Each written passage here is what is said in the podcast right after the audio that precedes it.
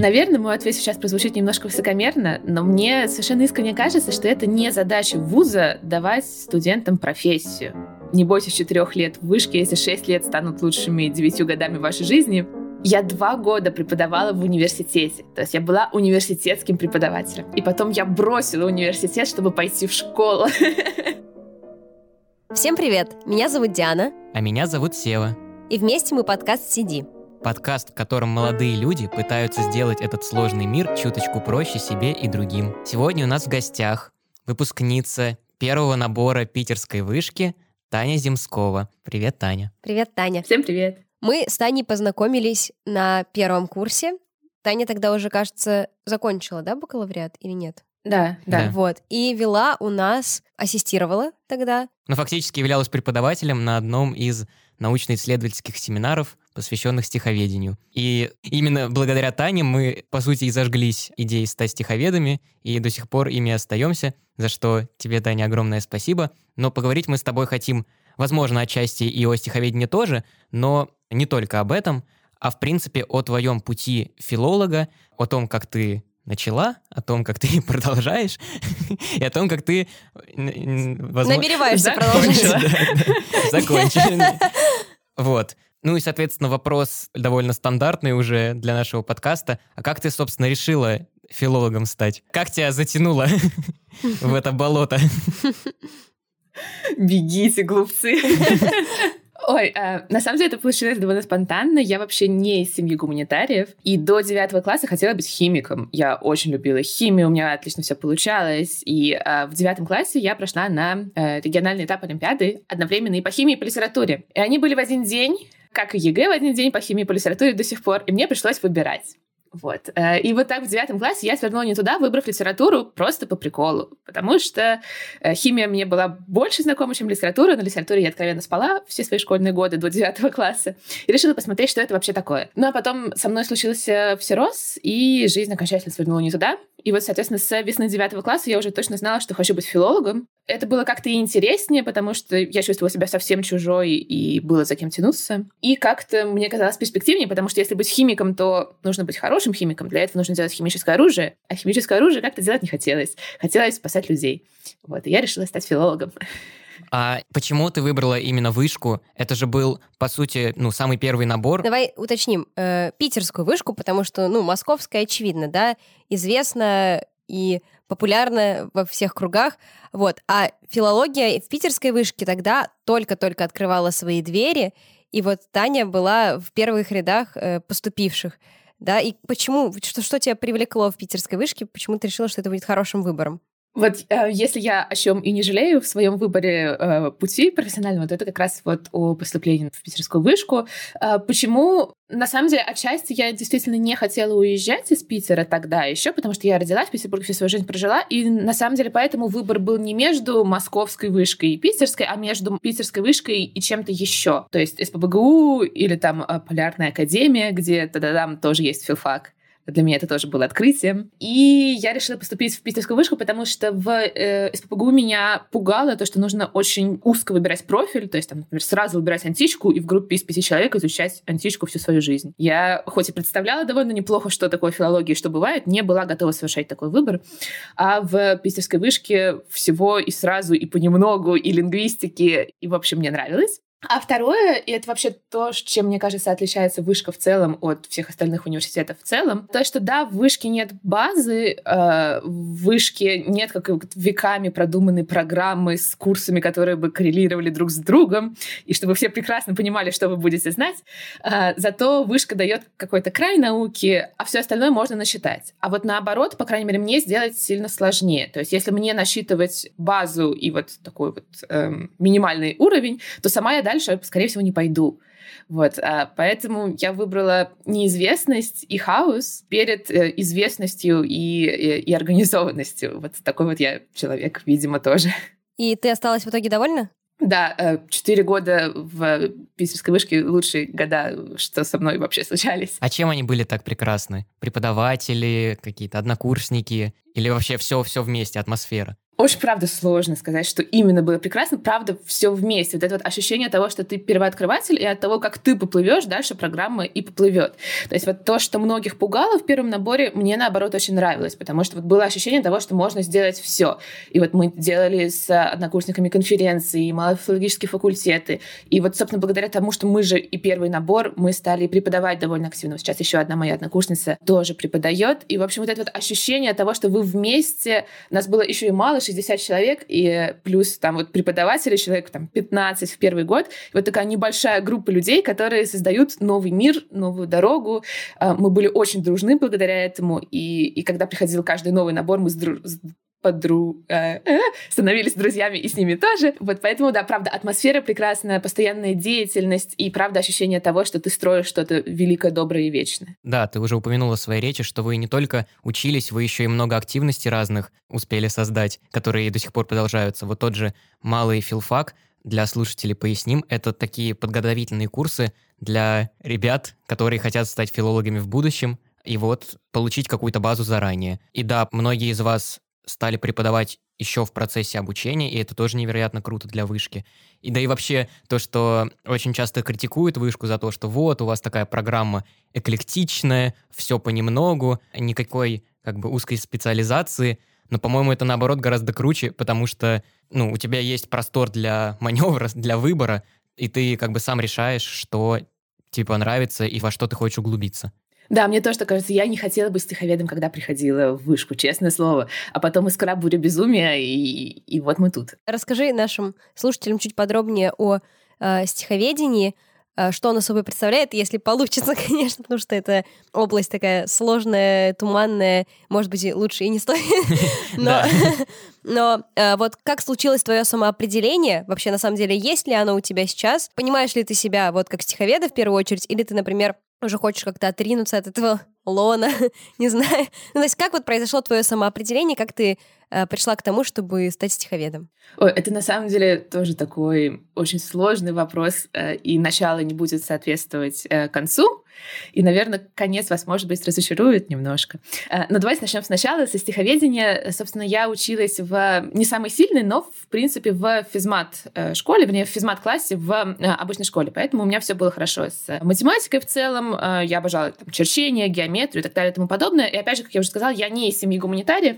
Поэтому, когда я пришла на первый курс, я думала, что я примерно хуже всех ничего не знаю, книжек не читала, ну или читала сильно меньше. И поэтому, когда я случайно увидела, э, ну не случайно, у нас 1 сентября была презентация э, научно-исследовательских семинаров, и там я увидела презентацию э, семинара по стиховедению, где преподаватель вышел и сказал, что вот мы с вами будем читать стихи, а потом мы будем считать и строить графики. И я подумала, я это умею а никто больше, наверное, не умеет. И я за этим хочу замаскировать то, что я не настоящий филолог. И пошла туда. А, вот, собственно, да, стиховедение, наверное, здесь нужно рассказать. А, что происходит? Стиховеды пытаются что-нибудь в стихе посчитать, распределение ударений, э, количество слогов в строке, еще что-нибудь, для того, чтобы выяснить какие-то э, внутренние механизмы стиха, которые управляют либо процессом порождения этого самого стиха, либо процессами восприятия этого самого стиха. И я увидела вот это слово «посчитать», подумала, что я умею это делать хорошо, и пошла и осталась. То есть мне кажется, э, что в какой-то момент я все-таки стала ощущать себя и настоящим филологом в том числе. То есть питерская вышка, несмотря на свою эклектичность, все-таки смогла дать мне базу для того, чтобы больше не чувствовать себя чужой в этом гуманитарном мире. Но все равно вот это вот стиховедение было первым моим выбором и осталось э, моей ипостасью э, филологической до конца моей филологической жизни. И я ощущала себя стиховедом, правда, все эти шесть 7 почти лет, что прошли с моего первого курса. И сейчас я на самом деле ощущаю себя стиховедом. Ну вот, переходя ко второму вашему вопросу, чем э, и кем я ощущаю себя сейчас, так получилось, что мне всегда нравилось и стиховедение, и вообще наука в целом. Но сейчас я прихожу к тому, что мне не очень интересна наука сама по себе. Но при этом мне не хотелось уходить в какую-то практическую сторону, э, в смысле там в какую-нибудь э, лингвистическую экспертизу, в копирайт, в журналистику, еще во что-нибудь такое. И это, кстати, про то, кем могут работать филологи. А мне хотелось преподавать. Собственно, мне, конечно, очень нравится концепция вообще исследовательского университета, как университета, в котором преподают э, исследователи, то есть те люди, которые постоянно находятся на краю науки, и мне это нравится. И в этом смысле я все еще ощущаю себя филологом, хочу быть филологом, но главной своей ипостасью я теперь считаю, на самом деле, действительно преподавание, и я поняла, что я бы очень хотела поучиться в том числе и э, преподаванию. Вот сейчас я, собственно, в аспирантуре по филологическим наукам, но я очень крепко задумалась о второй, может быть, аспирантуре или о э, каких-то вообще курсах по преподаванию. Так что сейчас я скорее ощущаю себя как преподавателя э, словесности для школьников, для студентов. Это, в принципе, не так важно. И дальше профиль э, именно филологический. Но для меня при этом, конечно, да, критически важно, что я в преподавание пришла из науки, а не наоборот. Угу. Ну вот, а расскажи, какой промежуток был между вот этим пониманием? То есть э, вообще вопрос скорее про то, каково вот будущее, да, после филологического факультета. То есть у тебя мы видим, что оно радужное, ты себя нашла, все хорошо, вот. Но есть же огромное количество выпускников, которые долго маются, и там, например, вот это вот моя любимая шутка про Макдональдс и филологический факультет. И мы, когда обсуждали, поняли, что теперь эта шутка не действительно уже. Да, кстати. Но есть, есть всегда другая, про то, что, друзья, вы действительно думаете, что вы можете сварить себе кофе дома? Нет, кофе должен варить только специализированный выпускник э, филологического факультета какого-нибудь НИУФШЕ в, в кофейне.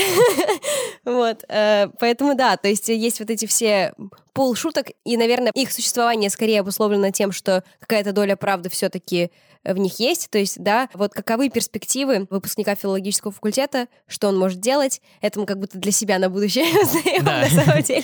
Вот, и, э, ну, что, что прячется за корочкой вот полученного диплома? Ох, эм, наверное, мой ответ сейчас прозвучит немножко высокомерно, но мне совершенно искренне кажется, что это не задача вуза давать студентам профессию. Наука принципиально не то место, которое дает вам хлеб. Ну вот, правда.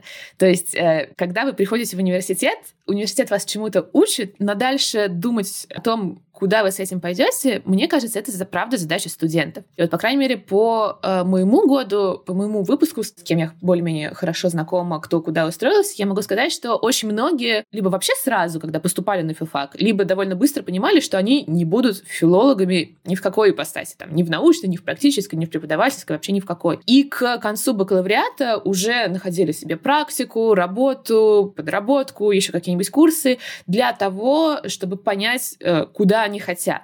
То есть мне кажется, что, в принципе, связь между образованием и работой не прямая. И э, университет э, не должен тратить свое время, ресурсы и так далее для того, чтобы пробовать нам помогать с профориентацией. То есть это, по сути говоря, наша забота найти себя, а не э, университет. Университет делает из нас филологов. А хотите вы ими быть или нет, это уже наша э, забота. Поэтому в целом, опять же, ощущение с корочкой филолога у меня всегда были очень э, приятные, э, потому что я, правда, хотела быть филологом, и даже сейчас, когда я понимаю, что я не только филолог, я все еще очень рада всем этим корочкам и этому образованию, но если человек почему-то не рад, то мне кажется, это вопрос не к университету, кем я еще могу быть, а вопрос к человеку, потому что, опять же, именно за счет того, что вышка такая эклектичная, ты можешь даже в процессе обучения набрать себе столько всего разного, что, опять же, вышка не может отвечать за то, что ты себе набрал, и за то, что ты случайно, например, там не столкнулся с чем-то, что могло тебя натолкнуть на э, путь твоего предназначения и так далее и тому подобное.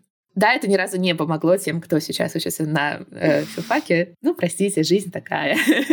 Ну, правда, это достаточно рациональный и реалистичный ответ, потому что никогда не бывает такого, что вот ты получил корочку, и все, тебе все дороги открыты. Ты как бы должен приложить собственные усилия, чтобы даже будучи каким-нибудь юристом устроиться в юридическую компанию какую-нибудь. Да, да, да. И да, корочка немножко поможет, но надо знать, куда прикладывать э, эту самую корочку.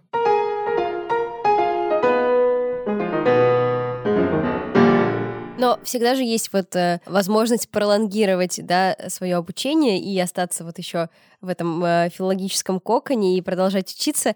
Э, вот насколько мы знаем из твоей биографии, ты пыталась поступить за границу. Даже не пыталась, а поступила. Да, да. Но почему-то мы с тобой сейчас э, разговариваем по Zoom, но ты находишься не в Лос-Анджелесе, а в Москве всего лишь. Что сподвигло тебя отказаться от обучения за границей? Вообще про пролонгирование, конечно, очень интересный вопрос, потому что в магистратуре мне рассказали совершенно прекрасную вещь, которая звучит как э, «Не бойтесь четырех лет в вышке, если шесть лет станут лучшими девятью годами вашей жизни». И это правда, потому что очень многие, вот именно боясь или там э, не найдя еще свой путь или боясь совершить вот этот шаг, когда тебе нужно взять и себя куда-то после вуза отнести, э, поступают дальше снова в магистратуру, в аспирантуру. И на самом деле таких, правда, много. Э, и ребят, которые сначала и в бакалавриат поступают, просто чтобы поступить э, куда-то, не очень понимая куда, и в магистратуру поступая просто тоже, чтобы поступить и чтобы не принимать этого решения. И на самом деле, э, вот возвращаясь ко второму вашему вопросу, мое поступление за рубеж было отчасти таким же инфантильно, э, на самом деле, пролонгирующим, как бы странно это ни звучало. Потому что я понимала, что филология — это то, что мне удается, что я, в общем-то, среди своих сверстников более-менее неплоха, и что я смогу туда поступить. И мне казалось, ну вот это круто. Там любой большой ученый должен поступить за рубеж, там поучиться, стажировка. Э, и, собственно, я поступила в Дартмутский колледж. Это один из университетов э, Лиги Плюща в Америке. То есть, правда, очень-очень крутое место, и там, правда, очень-очень крутая кафедра славистики. А ты могла бы рассказать, как э, вообще проходило это поступление? Да, что оно собой представляет, потому что вообще изначально звучит как что-то Просто... Да, как в другой мир попасть, как в Нарнию какую-то, телепортироваться. Нет, поступление на самом деле не, не было каким-то прям таким уж страшным. Нам э, на почту, общую почту. Друзья, читайте общую почту, туда всегда приходит интересная информация. Нам просто на общую почту пришло объявление о том, что вот э, такая-то программа ведет набор студентов на Новый год учебный. Э, я посмотрела на программу, она показалась мне интересной, я решила подать документы. Как бы все, на этом кончается история. То есть э, истории бывают разные. Бывает, что люди годами там штудируют сайты зарубежных университетов, выбирая, куда бы они могли поехать. Со мной такого, в принципе, не было, так что вот я увидела объявление и пошла подаваться. Подать нужно было э, пример своей статьи на английском, резюме, э, результаты экзамена э, языкового, мотивационное письмо и две рекомендации. Э, с рекомендациями проблем не было, потому что у нас прекрасный э, международный коллектив э, на кафедре, и мне рекомендательные письма написали Борис Михайлович Гаспаров и мой научный руководитель Вячеславович Казацев. Они обладают своим именем за рубежом, поэтому мне кажется, что это были очень сильные рекомендации. Вот. Ну и со всем остальным, в принципе, у меня тоже не было проблем, потому что английский я знаю, в принципе, довольно неплохо еще со школы. А на этом моменте у нас случились небольшие технические неполадки ты пишешь э, на телефон звук? Да. Супер, тогда я оттуда дорожку подцеплю. Блин, это правда так клево. Вот Сева, ты поступая на первый курс и идя на семинар по стиховедению, знала, что ты через два года будешь заниматься вот этим? Нет. Нет.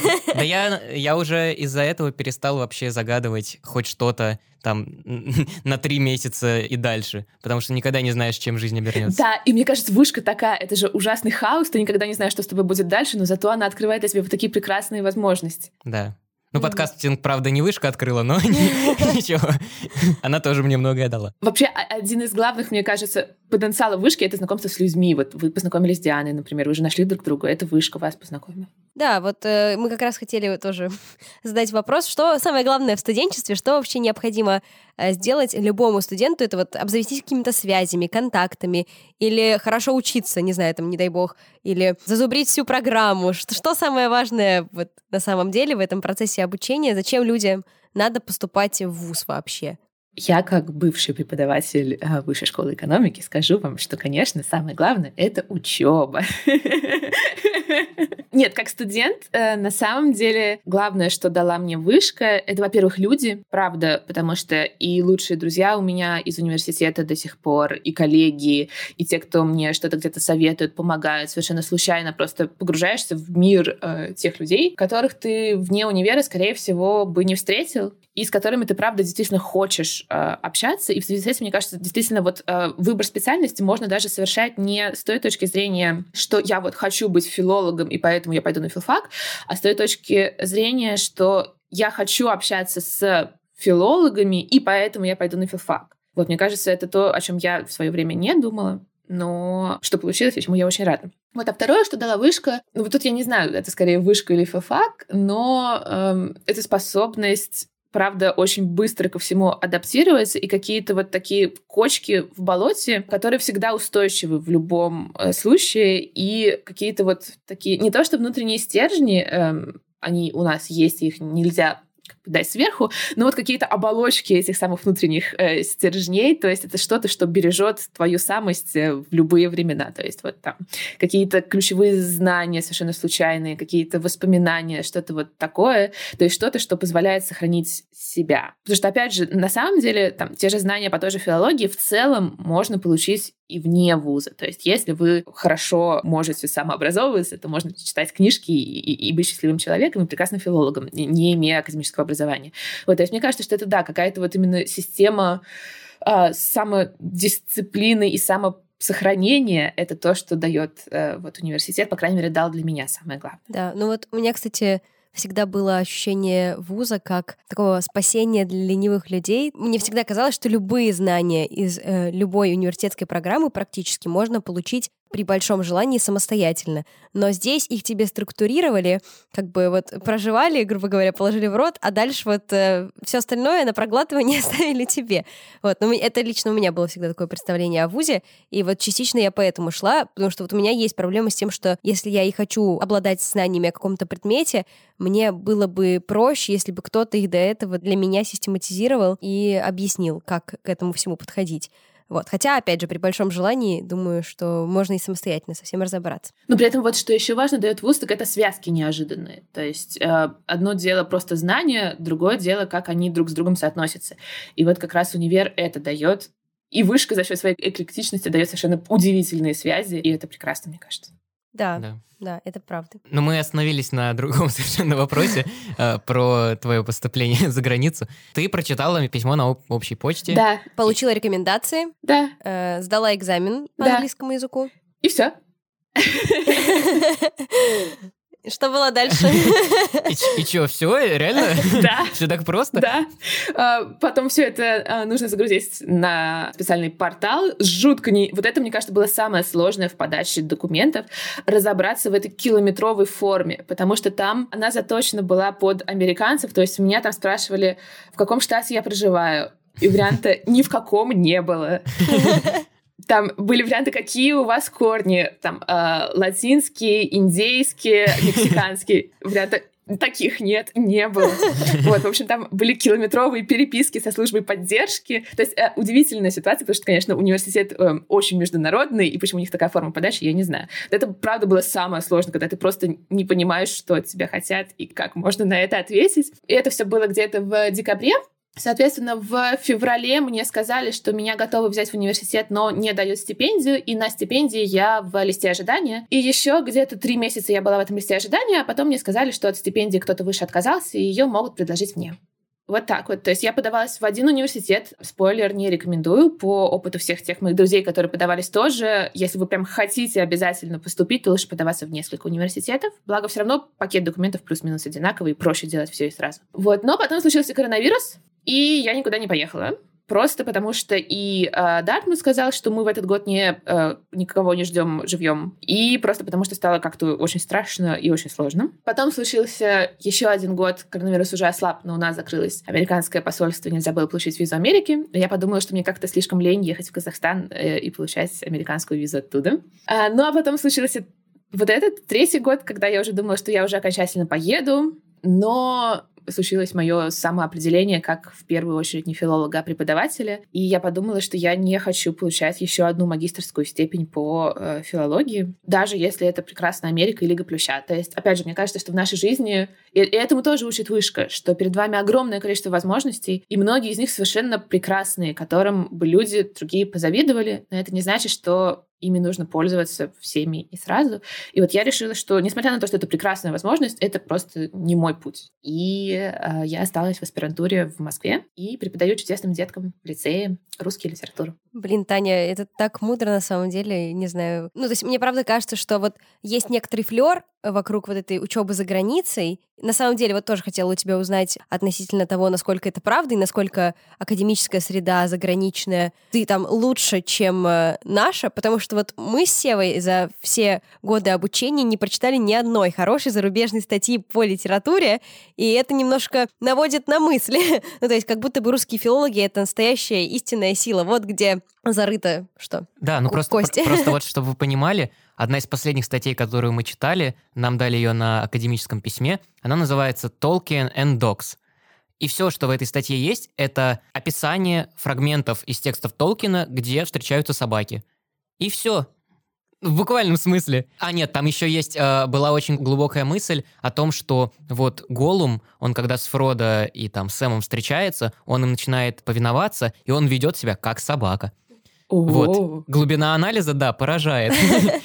Да, и эта статья приводилась как хорошая статья, то есть так, на которую стоит там равняться в некотором смысле, вот. Она была опубликована там в научном журнале, то есть э, автору заплатили за публикацию, это будет описано там в его резюме, что вот у него была научная публикация, и как бы все вот это очень сильно смущает, когда ты думаешь о том, что вот, за граница, как же хочется круто быть за границей. И возвращаясь к вопросу, это круто, что, во-первых, ты самостоятельно отказалась от этого навеянного флера и поняла, что тебе ближе, это очень уважаемо, но и вопрос вот в следующем, то есть на самом ли деле стоит к этому стремиться, или это одна из тысячи американских мечт, которые нам с каждым годом все навязывают, навязывают, а, и мы такие, да, да, вот побыстрее бы в Лигу Плюща. Очень сложно, очень много я об этом, конечно, думала. И, наверное, начну с середины, а именно с хороших статей. Это сейчас опять прозвучит очень высокомерно, но я за все свои года тоже не видела ни одной хорошей англоязычной статьи по славистике. Опять же, мне кажется, здесь есть некоторая дилемма в том, что, как бы, мне кажется, что более или менее хороший школьник в целом, который владеет навыками литературного анализа, а, может написать статью чуть лучше, чем какой-нибудь американский профессор, который русский язык начал изучать в университете, просто потому что школьник за всю свою жизнь прочел, а, увы, больше текстов на русском языке и чувствует их лучше, чем а, американский профессор. Просто потому что для него это родной язык, родная культура. И меня, конечно, совершенно удивляют э, всякие статьи международных профессоров, которые такие, вот то слово и вот это слово однокоренные в русском языке, языке, и из этого дальше делается какой-нибудь потрясающий вывод про глубину э, авторского замысла, и ты такой это читаешь как носитель и думаешь, ну, пожалуй. То есть э, взгляд такой, что да, конечно, материал э, обязывает, но при этом, если как бы довести эту идею до какого-то абсурда, то получится, что там, русскую литературу должны исследовать только русскоязычные авторы, писать о ней только на русском языке. И тогда получится, что наша наука совершенно замкнется сама в себе и будет такой, знаете, папуасной наукой, когда мы какими-то своими методами сами себя как-то исследуем. И, наверное, для изучения материала это и неплохо, но в целом получается как-то не очень хорошо, потому что нами никто не интересуется, потому что нас никто не может прочитать, э, и мы никем не интересуемся, потому что считаем себя лучше всех. И э, нет никакого международного обмена, никакие методы, даже те, которые могли бы подходить под наш материал, э, не привносятся на нашу почву. То есть здесь, мне кажется, должен быть какой-то ну, такой trade-off между хорошим знанием материала и тем, чтобы рассказывать о себе миру и с миром вообще как-то взаимодействовать. То есть со славистикой такая проблема есть, мне кажется, но с другими какими-то полями, мне кажется, в целом попроще. То есть тем же стиховедением, например, сильно проще. Да, мы все занимаемся русским формальным методом, и мало где в мире им занимаются, но, например, там те же статьи на немецком по стиховедению хорошие есть. А, если там заниматься какой-нибудь, не знаю, англистикой, то э, статьи про английскую литературу на английском тоже хорошие, наверное, есть. вот, поэтому здесь, мне кажется, просто нужно думать о том, что не обязательно все зарубежное всегда лучше русского. Не обязательно, правда, вот э, вестись на эту американскую мечту и бросать все и ехать в Лигу Плюща. Нужно просто думать, зачем, куда что тебе это даст для твоего поля, тебя самого и так далее. Но в целом, мне кажется, что, опять же, по крайней мере, сейчас в науке может быть, по крайней мере, комфортнее где-то э, в других местах, потому что, да, там и зарплаты, и отношения во многом другое, но, опять же, а стоит ли это того? Чтобы быть э, не там, где ты хочешь, исследовать не то, что ты хочешь и так далее.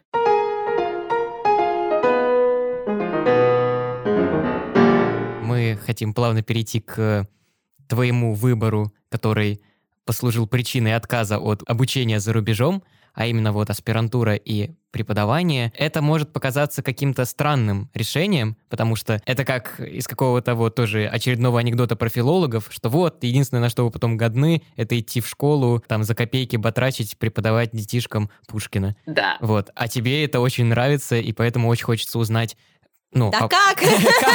Почему? Вишенка на торте, чтобы усугубить мое положение и то, от чего мои родители до сих пор в шоке. Я два года преподавала в университете. То есть я была университетским преподавателем. И потом я бросила университет, чтобы пойти в школу. Мне кажется, мои родители до сих пор не могут мне этого простить. Вы общаетесь? Да, да. Но каждый раз, э, каждый диалог начинается с «Ну, ну что там, школа еще не бросила, тебя еще не выгнали?» Черт, как жаль. Ну вот школа, то представление, которое у нас о ней есть, вот эти вот бесконечные какие-то бумажки, которые надо заполнять, журналы, которые надо вести, непослушные дети, которые не учат стихи, или это пережиток прошлого, и на самом деле школа уже давным-давно хорошая поле для перепахивания. Ох, опять же, у меня здесь очень специфический опыт, потому что я работаю не в обычной ГБОУ СОЖ, а в одной из лучших школ Москвы. Это, собственно, лицей Высшей школы экономики. все таки я недалеко ушла от Высшей школы экономики. Она меня не отпускает. Это какое-то абьюзивное отношение. Не знаю при этом, кто из нас жертва. И да, вот в хорошей школе у меня нет никакой примерно бумажной работы. То есть, что я должна сделать, это я должна заполнить тему урока, чтобы дети знали, что происходит, и заполнить поле домашняя работа. Все это происходит в электронном виде, и я это очень часто заполняю там в метро, в электричке, еще где-то. То есть это вообще не отнимает никакого времени. Непослушные дети мне нравятся, э, потому что это тоже какая-то каждый раз задача. Ну, то есть, когда ты приходишь, и все готовы тебя любить, э, знают всего Пушкина наизусть, и вообще знают, что они филологи, ну, как бы, а в чем твоя работа? Что ты с ними сделаешь, и чему ты их научишь, когда они уже и так, как ты? Тут и, в общем-то, делать ничего не надо, это довольно скучно. Ну, то есть, это прекрасно, когда вы можете разговаривать как коллеги, но какой-то преподавательской задачи в этом нет. А как раз вот э, не очень послушные дети бывают даже в очень хорошей школе, и, по крайней мере, пока мне нравится. А как я поняла, что я хочу преподавать? Ну вот как-то это, что ли, органически произошло, потому что и еще пока была школьница, я очень любила дни самоуправления, когда мы старшие классы вели у младших э, уроки, и потом вот в университете и малый факультет, и вот довольно раннее ассистирование, то есть я со второго курса была постоянным ассистентом везде, где можно, где нельзя. То есть мне как-то всегда нравилось преподавать, а дальше был выбор оставаться в университете или идти преподавать в школу. И вот тут, мне кажется, самый мой для всех непонятный выбор, почему мне не то, что не понравилось преподавать в университете, но почему мне как-то философски больше нравится преподавать в школе. Нет, нет, а, вы, вы чудесны. Да, да, опять же, вы мои, на самом деле, первые официальные ученики. И я очень горда этим. О, Мы тоже, Таня. Да. А, спасибо, спасибо. Надеюсь, я не сломала вам жизнь своим стиховедением. Ты ее, наоборот, скрепила. Ура! Не верьте, моргните, если я вас заставила. Да, спасибо тебе большое, Таня. Нас вовсе не держат в психоведческих заложниках. Да, мы так рады. На самом деле школа больше нравится философски. Почему? Э, Потому что вот я прихожу в университет, у меня есть полгода на то, чтобы научить чему-то очень узкому. Вот я прихожу к вам, вас 300 человек, я за полгода должна сделать из вас исследователей стиха, которые методологически знают столько же, сколько и я. При этом, что у вас в голове, что у вас по знаниям в других каких-то смежных областях, мне не то, что не интересно, а даже если интересно, то мне нет времени с этим что-то делать. Ну, то есть вот вы там какие-то есть, я учу вас какому-то стиховедению, вот держите. И как это стиховедение встраивается в вашу систему мира, я не знаю, и мне все равно, потому что мне некогда заниматься этим, честное слово. Вот, то есть это какое-то, знаете, строительство лахта-центра посреди поля. То есть очень красиво, но как-то очень неприятно. А, вот. А школа за счет того, что она более какая-то именно фундаментальная, позволяет построить такой, знаете, э, недавно просто придумала эту метафору и очень ей горда, построить э, красивый коттеджный поселок, благоустроенный, с лавочками, фонтанчиками, парком, э, цветами на балконах и всем таким. И мне еще очень нравится в школе то, что мне кажется, что, конечно, я учу детей расставлять запятые, но на самом деле это, опять же, не главное в моей работе. Мне как-то кажется, что я их ну что ли, не то чтобы учу быть людьми, опять же, как-то очень по-дурацки прозвучит и очень высокомерно, но что я их э, во многом, и даже, опять же, не то, что воспитываю, но как-то показываю, что вообще бывает, как можно, и как-то вот помогаю им, что ли, дальше жить, чего вообще нет в университете, потому что на это нет ни времени, ни силы преподавателя, ни задачи на это нет, ни запроса от студентов на это нет. А в школе это есть, то есть это какое-то планомерное развитие, когда ты следишь за каждым своим ребенком, когда у тебя есть какая-то цель на каждого своего ребенка. То есть вот ты видишь так, вот там, человек очень боится публичных выступлений. А вот давайте я поставлю себе цель за год это попытаться скорректировать. И вот я вот этим постоянно тоже занимаюсь на своих уроках. И мне кажется, что это, ну, как-то для меня, по крайней мере, важнее, чем вырастить еще одно прекрасное поколение стиховедов, еще один лес э, лахта-центров. Ой, да мне кажется, кстати, абсолютно оправданно твой некоторый снобизм в этом отношении, потому что мы становимся личностями не когда мы 2 плюс 2 сложили, не когда мы формулу Е равно МЦ квадрат выучили, а когда мы хоть на секунду задумались там о том, справедливо там Онегин поступил по отношению к Татьяне или нет. Я просто всегда считала, что в этом отношении преподавать именно литературу — это дело абсолютно и полностью благородное, потому что это единственный предмет, учащий нас мыслить и запускающий какие-то цепочки логические, причинно-следственные в нашей голове, которые мы в целом на протяжении всей жизни и используем. А вот есть у тебя какой-то главный принцип вообще вот в твоем преподавании? Какая у тебя миссия?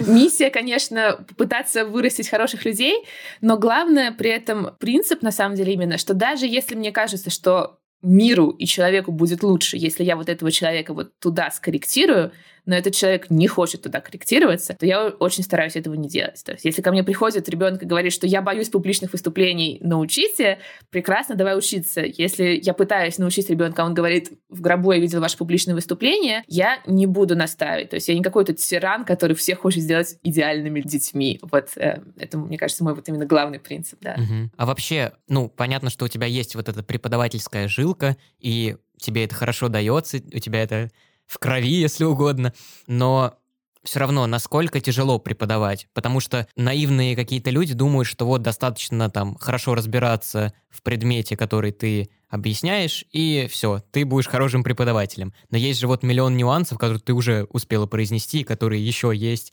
там Да, в которые, например, побуждают тебя к тому, чтобы задуматься над второй аспирантурой именно преподавательской. Что вот тебя наталкивает на мысль, что недостаточно быть просто отличным специалистом?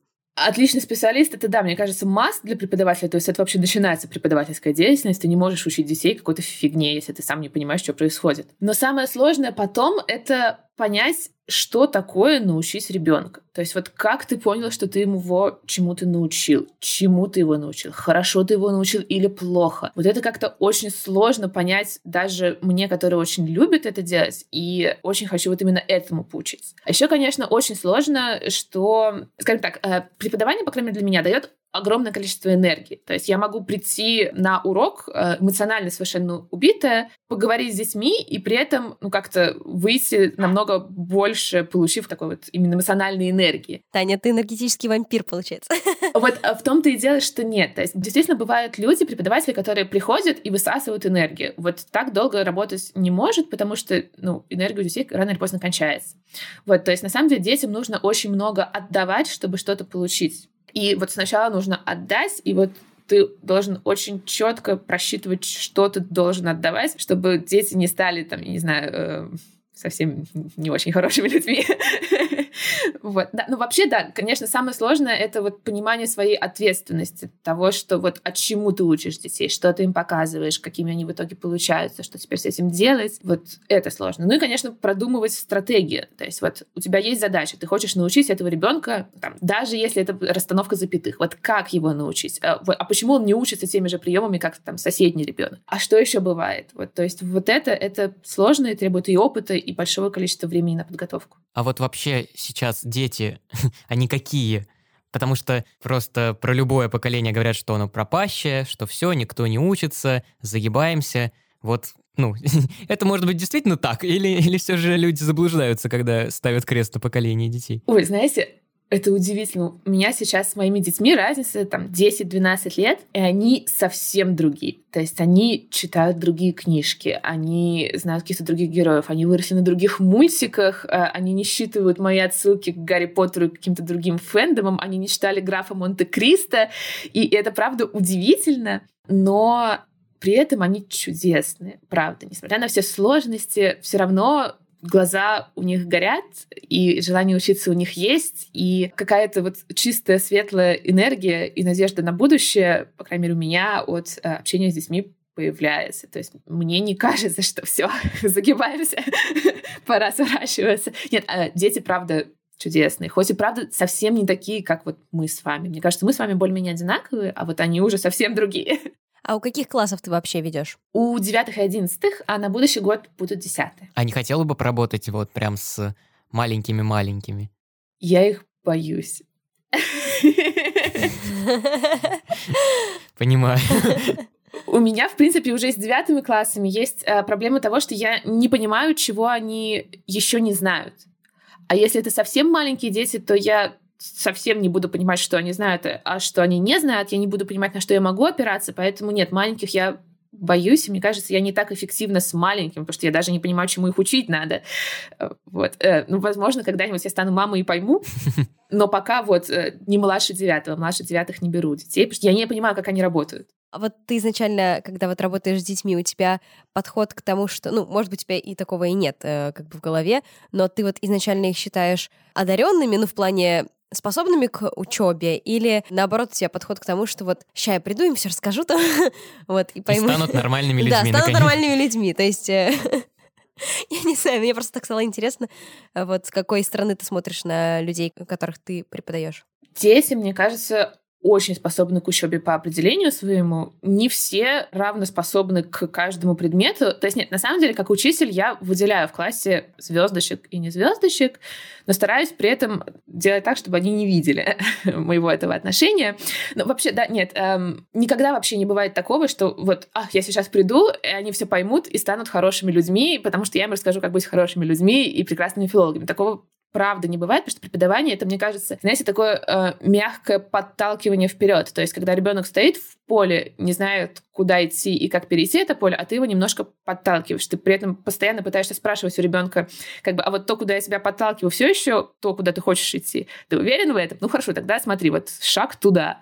Ну, как будто, да, такое путеводство сквозь э, кочки на поле, но при этом ты никогда не ведешь ребенка. Ребенок куда-то сам идет. Ну, по крайней мере, я так ощущаю свое преподавание. А ты ему только показываешь, во-первых, куда можно, а во-вторых, как сделать этот шаг и какие шаги вообще есть. У меня еще вопрос появился. Ты говорила, что тебя вот какие-то бюрократические штуки особо не напрягают, но все равно есть одна такая вещь в нашем образовании, она случается в конце 9 и в конце 11 класса, которая очень сильно напрягает, вот особенно в случае литературы. По моим, да, загадочным намекам, вы, наверное, поняли, что я говорю про ОГЭ и ЕГЭ. Как ты к ним относишься вообще? Считаешь ли ты это нормальной системой оценивания? Кажутся ли тебе задания справедливыми, имеющими место?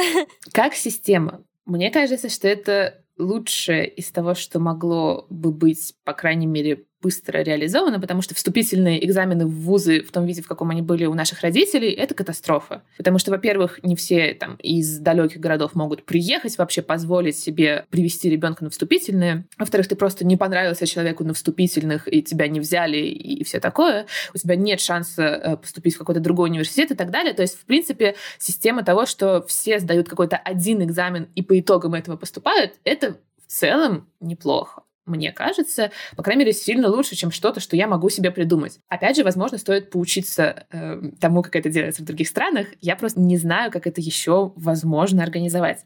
Главная проблема, мне кажется, вообще в том, что у нас считается, что без высшего образования ты не человек. И поэтому все идут в вузы, э, неважно, хочешь ты на эту специальность или нет, на какую-то ты идешь, и за счет этого создается вот эта совершенно безумная конкуренция, и за счет этого ЕГЭ нужно писать там на 100 баллов, иначе ты никуда не поступишь, и будешь человеком второго сорта, твоя жизнь будет кончена, позор на семью и так далее. Мне кажется, это нужно тоже как-то менять, но как это менять, я себе представить вообще не могу. А с точки зрения заданий, да, я как учитель 9-11 класса не могу сказать, что так, дети, простите, я не знаю, что такое ОГЭ, ЕГЭ, я отрицаю их существование, давайте заниматься настоящей полулингвистикой и полулитературоведением, а ОГЭ, ЕГЭ как-нибудь сами напишите. Нет, конечно, мне пришлось купить э, пособие, методички по тому и по другому, вон красивенькие с государственными флагами лежат. И я вот искренне сейчас в последний месяц готовлю и 9, и 11 э, к этой радости. Это грустно, э, мне не нравится, особенно по литературе. А вот, кстати, по русскому в целом неплохо, мне кажется. Ну, то есть, правда, задания вполне адекватные, и такого, чтобы прям уж совсем была дичь какая-то, я не видела, по крайней мере, вот за ту свою небольшую практику. По литературе чуть хуже, и мне кажется, что это не про литературу во многом. Но, опять же, в этом вся наша жизнь и все системы вообще отбора куда бы то ни было. Вот есть какие-то сита в нашей жизни, они плавают и вылавливают тех, кто им подходит. Ну, то есть, да, увы, сито поступления в универ выглядит вот так. Ну, придется адаптироваться под сито. Ну, то есть, там, когда-нибудь какая-нибудь фирма будет вылавливать себе сотрудников тоже каким-то дурацким ситом. Значит, это либо не твое сито, ищи какое-нибудь другое, либо придется ему соответствовать. Вот. Ну, то есть я как-то пытаюсь относиться к этому так философски. Ой, еще вот э, такой вопрос. А вот случилось уже такое за твою преподавательскую практику, что именно опыт э, педагогики помог тебе по-новому посмотреть на литературу, то есть ты сейчас с ней как будто бы в иной плоскости взаимодействия, и насколько она для тебя стала новой гранью восприятия. Да, боже, я сейчас вместе с детьми вот пересчитывала программу 9 и 11 класса, которую я не открывала со своего 9 и 11 класса. Боже мой, какие это чудесные тексты.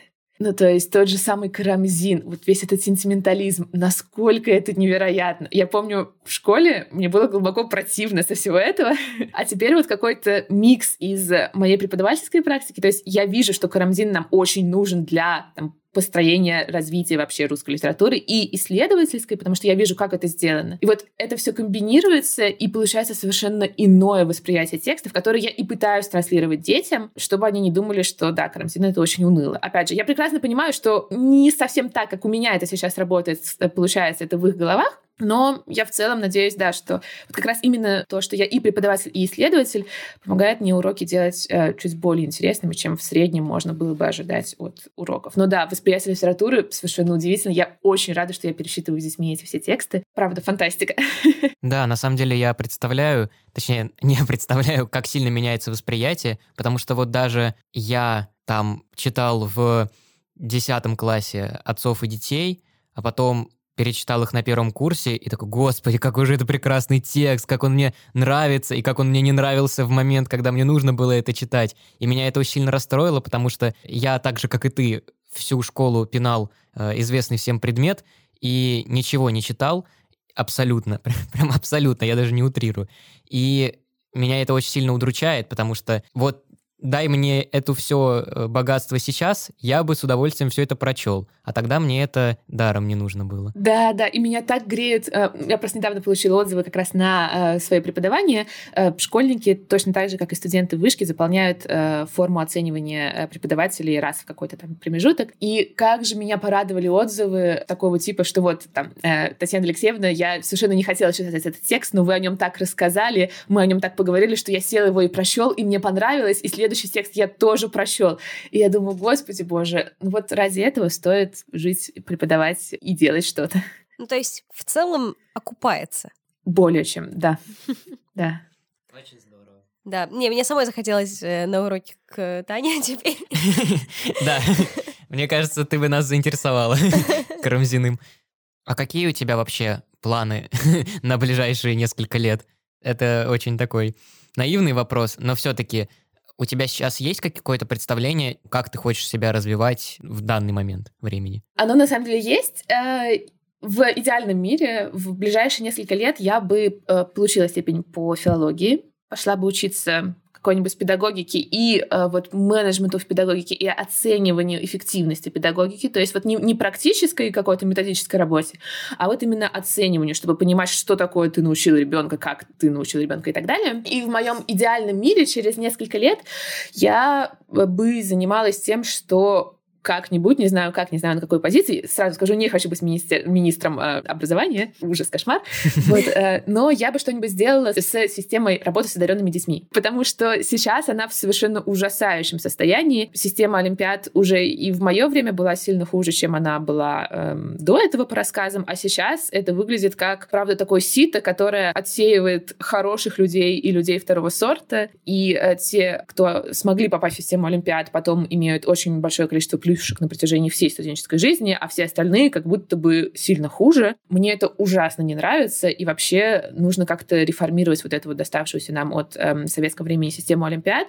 Разные постсоветские страны справились с этим по-разному, и очень хочется вот как-то что-то с этим сделать, потому что сейчас, по крайней мере, мне кажется, что это просто наиболее бесчеловечная форма вообще эм, работы с одаренностью, когда вот считается, что N детей одарены, а остальные бездари, и, и делать с ними ничего не нужно. Вот мне кажется, это совершенно кошмарно, очень хочется попробовать с этим что-то сделать. Очень здорово. Таня, спасибо тебе большое за эту беседу. Она вселила в нас надежду на светлое филологическое будущее. Теперь мы еще больше думаем, что с корочкой филолога далеко не все потеряно в этом мире, и кем-то да мы станем в итоге и что все, чем мы занимаемся, не бесполезно. Да, спасибо тебе, Таня, за то, что поселила в нас э, вот такие вот э, зерна отношений к филологии. Спасибо большое, что позвали на подкаст. Да, Таня, кстати, наш самый преданный, верный слушатель. Да, верно, стабильно комментирует все выпуски, слушает, э, рассказывает друзьям. Берите с нее пример. Что ж, ну, наверное, тогда надо прощаться. Да. Спасибо большое, дорогие слушатели, что остались с нами до этого момента. Слушайте наш подкаст так же активно, как Таня, и, может быть, когда-нибудь... Станете нашим гостем, да. На этом все. Всем пока. Пока.